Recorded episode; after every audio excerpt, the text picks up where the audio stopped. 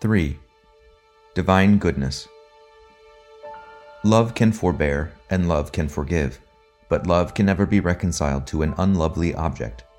He can never therefore be reconciled to your sin, because sin itself is incapable of being altered, but he may be reconciled to your person, because that may be restored. Traherne, Centuries of Meditation. Any consideration of the goodness of God at once threatens us with the following dilemma. On the one hand, if God is wiser than we, his judgment must differ from ours on many things, and not least on good and evil. What seems to us good may therefore not be good in his eyes, and what seems to us evil may not be evil. On the other hand, if God's moral judgment differs from ours so that our black may be his white, we can mean nothing by calling him good. For to say God is good, while asserting that his goodness is wholly other than ours, is really only to say, God is we know not what. And an utterly unknown quality in God cannot give us moral grounds for loving or obeying him. If he is not, in our sense, good, we shall obey, if at all, only through fear, and should be equally ready to obey an omnipotent fiend. The doctrine of total depravity, when the consequence is drawn that since we are totally depraved, our idea of good is worth simply nothing, may thus turn Christianity into a form of devil worship. The escape from this dilemma depends on observing what happens in human relations when the man of inferior moral standards enters the society of those who are better and wiser than he, and gradually learns to accept their standards, a process which, as it happens, I can describe fairly accurately, since I have undergone it. When I came first to the university, I was as nearly without a moral conscience as a boy could be. Some faint distaste for cruelty and for meanness about money was my utmost reach, of chastity, truthfulness, and self sacrifice, I thought as a baboon thinks of classical music. By the mercy of God, I fell among a set of young men, none of them, by the way, Christians, who were sufficiently close to me in intellect and imagination to secure immediate intimacy, but who knew and tried to obey the moral law. Thus, their judgment of good and evil was very different from mine. Now, what happens in such a case is not in the least like being asked to treat as white what was hitherto called black. The new moral judgments never enter the mind as mere reversals, though they do reverse them, of previous judgments, but as lords that are certainly expected. You can have no doubt in which direction you are moving. They are more like good than the little shreds of good you already had, but are, in a sense, continuous with them. But the great test is that the recognition of the new standards is accompanied with the sense of shame and guilt. One is conscious of having blundered into society that one is unfit for. It is in the light of such experiences that we must consider the goodness of God. Beyond all doubt, his idea of goodness differs from ours, but you need have no fear that, as you approach it, you will be asked simply to reverse your moral standards. When the relevant difference between the divine ethics and your own appears to you, you will not, in fact, be in any doubt that the change demanded of you is in the direction you already call better. Divine goodness differs from ours, but it is not sheerly different. It differs from ours not as white from black, but as a perfect circle from a child's first attempt to draw a wheel. But when the child has learned to draw, it will know that the circle it then makes is what it was trying to make from the very beginning. This doctrine is presupposed in Scripture. Christ calls men to repent, a call which would be meaningless if God's standard were sheerly different from that which they already knew and failed to practice. He appeals to our existing moral judgment. Why, even of yourselves, judge ye not what is right? Luke 12:57. God in the Old Testament expostulates with men on the basis of their own conceptions of gratitude, fidelity, and fair play, and puts himself, as it were, at the bar before his own creatures. What iniquity have your fathers found in me, that they are gone far from me? Jeremiah 2 5. After these preliminaries, it will, I hope, be safe to suggest that some conceptions of the divine goodness which tend to dominate our thought, though seldom expressed in so many words, are open to criticism. By the goodness of God, we mean nowadays almost exclusively His lovingness, and in this we may be right. And by love in this context, most of us mean kindness, the desire to see others than the self happy. Not happy in this way or in that, but just happy. What would really satisfy us would be a God who said of anything we happen to like doing, What does it matter so long as they are contented? We want, in fact, not so much a father in heaven as a grandfather in heaven, a senile benevolence who, as they say, liked to see young people enjoying themselves, and whose plan for the universe was simply that it might be truly said at the end of each day, a good time was had by all. Not many people, I admit, would formulate a theology in precisely those terms, but a conception not very different lurks at the back of many minds. I do not claim to be an exception. I should very much like to live in a universe which was governed on such lines. But since it is abundantly clear that I don't, and since I have reason to believe, nevertheless, that God is love, I conclude that my conception of love needs correction.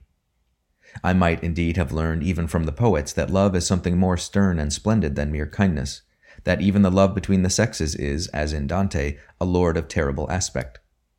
There is kindness in love, but love and kindness are not coterminous, and when kindness, in the sense given above, is separated from the other elements of love, it involves a certain fundamental indifference to its object, and even something like contempt of it.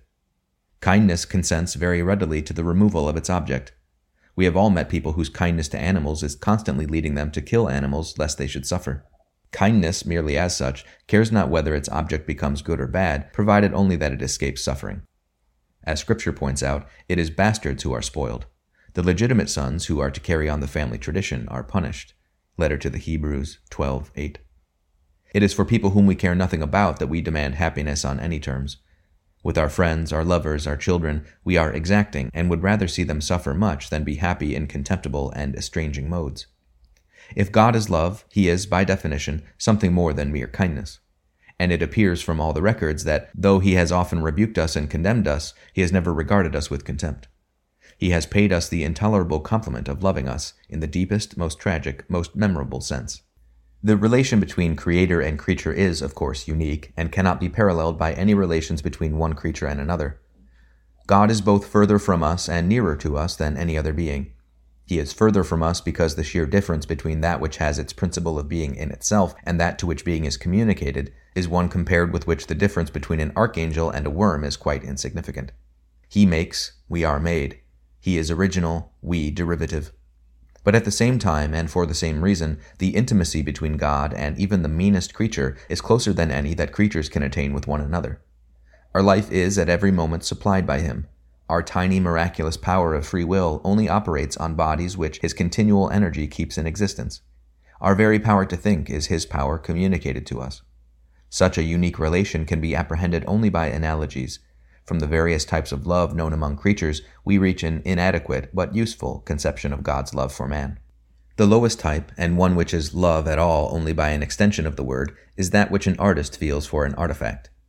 God's relation to man is pictured thus in Jeremiah's vision of the potter and the clay, Jeremiah chapter 18, or when St. Peter speaks of the whole church as a building on which God is at work and of the individual members as stones, 1 Peter 2 5.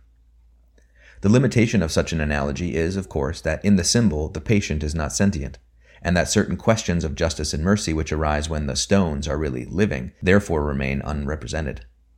But it is an important analogy so far as it goes. We are, not metaphorically but in very truth, a divine work of art, something that God is making, and therefore something with which he will not be satisfied until it has a certain character. Here again we come up against what I have called the intolerable compliment. Over a sketch made idly to amuse a child, an artist may not take much trouble. He may be content to let it go, even though it is not exactly as he meant it to be. But over the great picture of his life, the work which he loves, though in a different fashion, as intensely as a man loves a woman or a mother a child, he will take endless trouble, and would, doubtless, thereby give endless trouble to the picture if it were sentient. One can imagine a sentient picture, after being rubbed and scraped and recommenced for the tenth time, wishing that it were only a thumbnail sketch whose making was over in a minute. In the same way, it is natural for us to wish that God had designed for us a less glorious and less arduous destiny, but then we are wishing not for more love, but for less.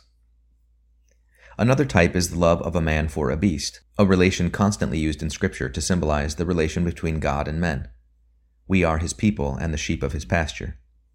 This is in some ways a better analogy than the preceding, because the inferior party is sentient and yet unmistakably inferior, but it is less good insofar as man has not made the beast and does not fully understand it.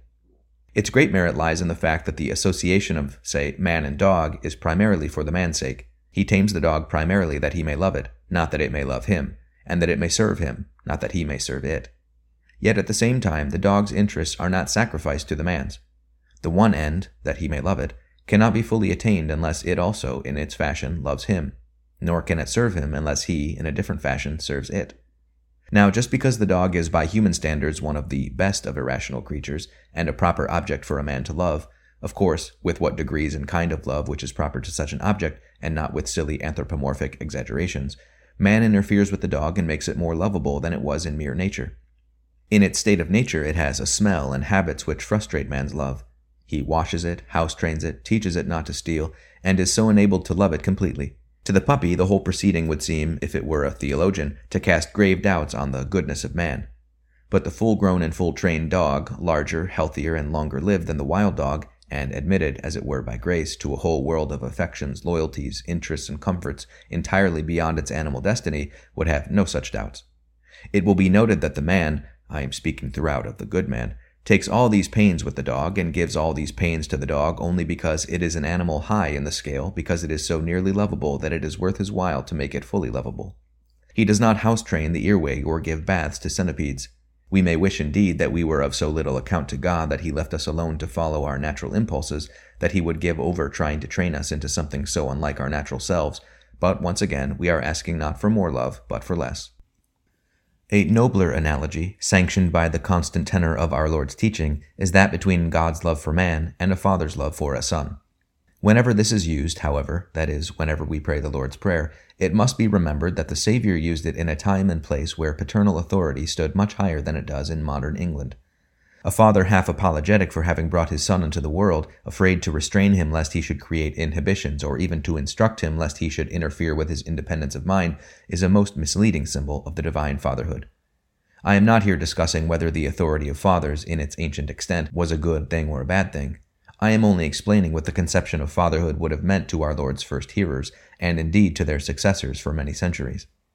And it will become even plainer if we consider how our Lord, though in our belief one with his Father and co eternal with him, as no earthly son is with an earthly father, regards his own sonship, surrendering his will wholly to the paternal will, and not even allowing himself to be called good, because good is the name of the Father. Love between father and son in this symbol means essentially authoritative love on the one side and obedient love on the other. The father uses his authority to make the son into the sort of human being he, rightly and in his superior wisdom, wants him to be. Even in our own days, though a man might say, he could mean nothing by saying, I love my son, but don't care how great a blackguard he is, provided he has a good time. Finally, we come to an analogy full of danger and of much more limited application, which happens nevertheless to be the most useful for our special purpose at the moment. I mean the analogy between God's love for man and a man's love for a woman. It is freely used in Scripture. Israel is a false wife, but her heavenly husband cannot forget the happier days.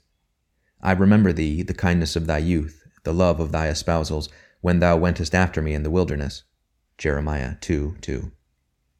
Israel is the pauper bride, the waif whom her lover found abandoned by the wayside, and clothed and adorned and made lovely, and yet she betrayed him.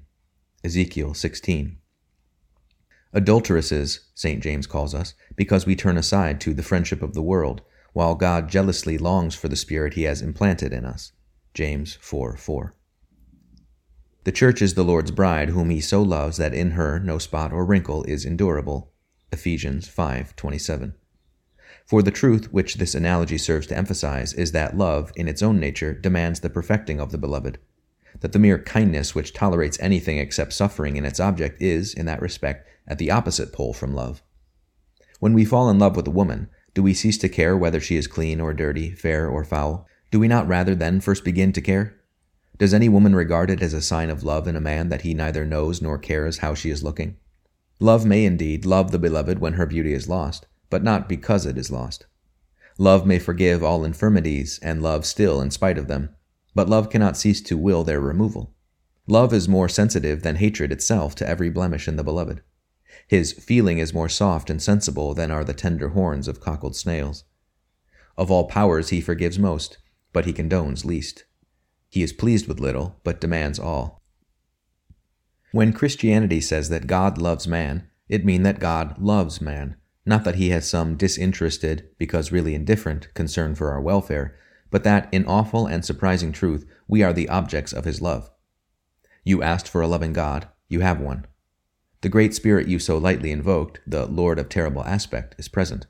Not a senile benevolence that drowsily wishes you to be happy in your own way, not the cold philanthropy of a conscientious magistrate, nor the care of a host who feels responsible for the comfort of his guests, but the consuming fire himself, the love that made the worlds, persistent as the artist's love for his work, and despotic as a man's love for a dog, provident and venerable as a father's love for a child, jealous, inexorable, exacting as love between the sexes.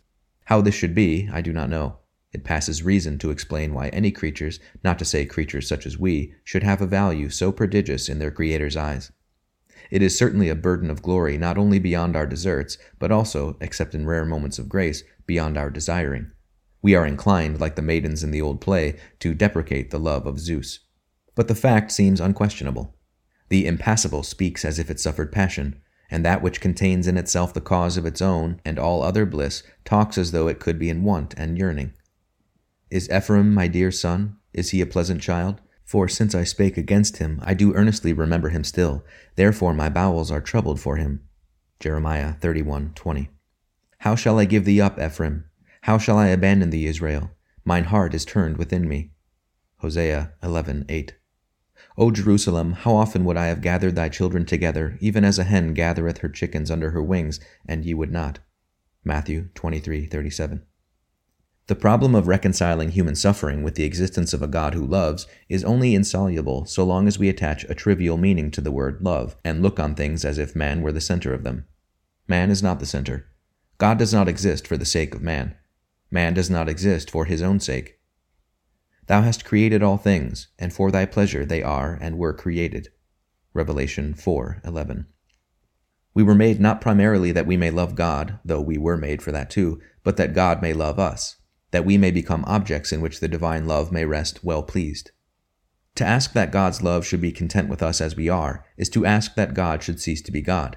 Because he is what he is, his love must, in the nature of things, be impeded and repelled by certain stains in our present character, and because he already loves us, he must labor to make us lovable.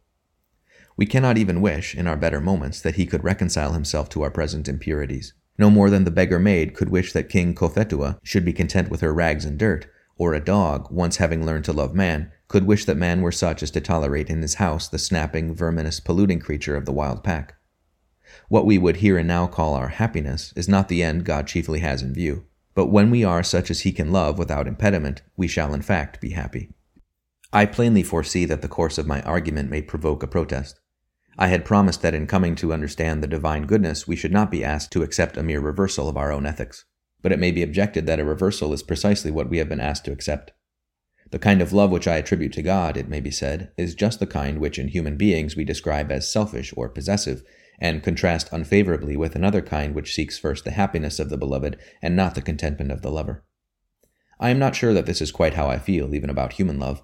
I do not think I should value much the love of a friend who cared only for my happiness and did not object to my becoming dishonest. Nevertheless, the protest is welcome, and the answer to it will put the subject in a new light and correct what has been one sided in our discussion. The truth is that this antithesis between egoistic and altruistic love cannot be unambiguously applied to the love of God for his creatures. Clashes of interest, and therefore opportunities either of selfishness or unselfishness, occur only between beings inhabiting a common world. God can no more be in competition with a creature than Shakespeare can be in competition with Viola. When God becomes a man and lives as a creature among his own creatures in Palestine, then indeed his life is one of supreme self sacrifice and leads to Calvary. A modern pantheistic philosopher has said, When the absolute falls into the sea, it becomes a fish. In the same way, we Christians can point to the Incarnation and say that when God empties himself of his glory and submits to those conditions under which alone egoism and altruism have a clear meaning, he is seen to be wholly altruistic. But God in his transcendence, God as the unconditioned ground of all conditions cannot easily be thought of in the same way. We call human love selfish when it satisfies its own needs at the expense of the object's needs, as when a father keeps at home because he cannot bear to relinquish their society children who ought, in their own interest, to be put out into the world. The situation implies a need or passion on the part of the lover, an incompatible need on the part of the beloved, and the lover's disregard or culpable ignorance of the beloved's need. None of these conditions is present in the relation of God to man. God has no needs. Human love, as Plato teaches us, is the child of poverty, of a want or lack. It is caused by a real or supposed good in its beloved, which the lover needs and desires. But God's love, far from being caused by goodness in the object, causes all the goodness which the object has, loving it first into existence and then into real, though derivative, lovability. God is goodness. He can give good, but cannot need or get it. In that sense, all his love is, as it were, bottomlessly selfless by very definition. It has everything to give and nothing to receive. Hence, if God sometimes speaks as though the impassible could suffer passion and eternal fullness could be in want, and in want of those beings on whom it bestows all from their bare existence upwards, this can mean only, if it means anything intelligible by us, that God of mere miracle has made himself able so to hunger, and created in himself that which we can satisfy. If he requires us, the requirement is of his own choosing. If the immutable heart can be grieved by the puppets of its own making, it is divine omnipotence, no other, that has so subjected it freely and in a humility that passes understanding. If the world exists not chiefly that we may love God, but that God may love us, yet that very fact, on a deeper level, is so for our sakes. If he who in himself can lack nothing chooses to need us, it is because we need to be needed. Before and behind all the relations of God to man, as we now learn them from Christianity, yawns the abyss of a divine act of pure giving, the election of man from nonentity to be the beloved of God, and therefore, in some sense, the needed and desired of God, who but for that act needs and desires nothing, since he eternally has and is all goodness. And that act is for our sakes. It is good for us to know love, and best for us to know the love of the best object, God. But to know it as a love in which we were primarily the wooers and God the wooed, in which we sought and he was found, in which his conformity to our needs, not ours to his, came first, would be to know it in a form false to the very nature of things. For we are only creatures.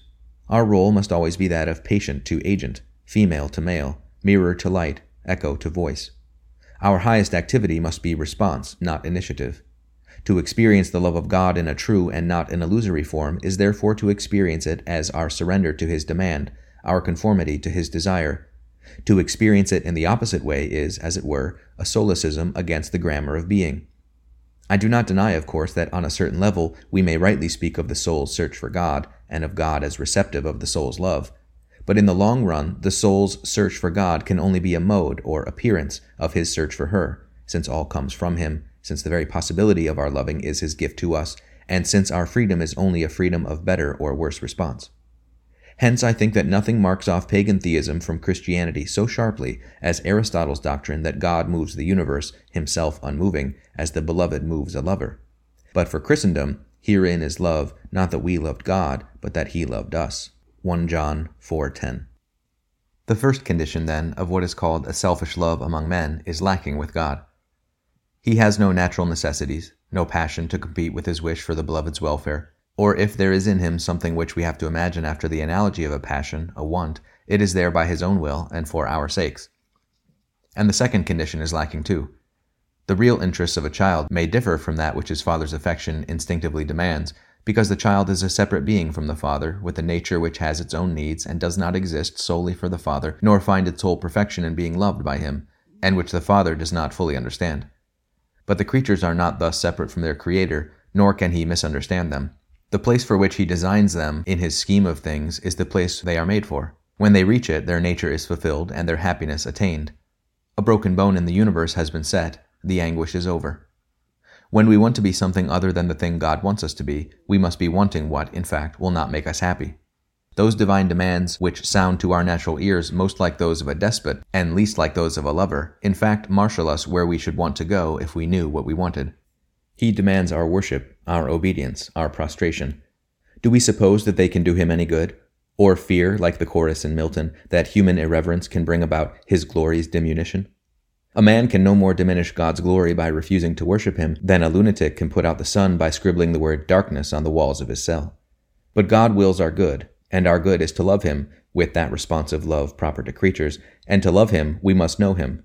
And if we know him, we shall in fact fall on our faces. If we do not, that only shows that what we are trying to love is not yet God, though it may be the nearest approximation to God which our thought and fantasy can attain. Yet the call is not only to prostration and awe, it is to a reflection of the divine life, a creaturely participation in the divine attributes which is far beyond our present desires. We are bidden to put on Christ, to become like God. That is, whether we like it or not, God intends to give us what we need, not what we now think we want. Once more, we are embarrassed by the intolerable compliment, by too much love, not too little. Yet perhaps even this view falls short of the truth. It is not simply that God has arbitrarily made us such that He is our only good. Rather, God is the only good of all creatures, and by necessity, each must find its good in that kind and degree of the fruition of God which is proper to its nature. The kind and degree may vary with the creature's nature, but that there ever could be any other good is an atheistic dream. George MacDonald, in a passage I cannot now find, represents God as saying to men, You must be strong with my strength, and blessed with my blessedness, for I have no other to give you. That is the conclusion of the whole matter. God gives what he has, not what he has not. He gives the happiness that there is, not the happiness that is not. To be God, to be like God and to share his goodness in creaturely response, to be miserable, these are the only three alternatives. If we will not learn to eat the only food that the universe grows, the only food that any possible universe ever can grow, then we must starve eternally.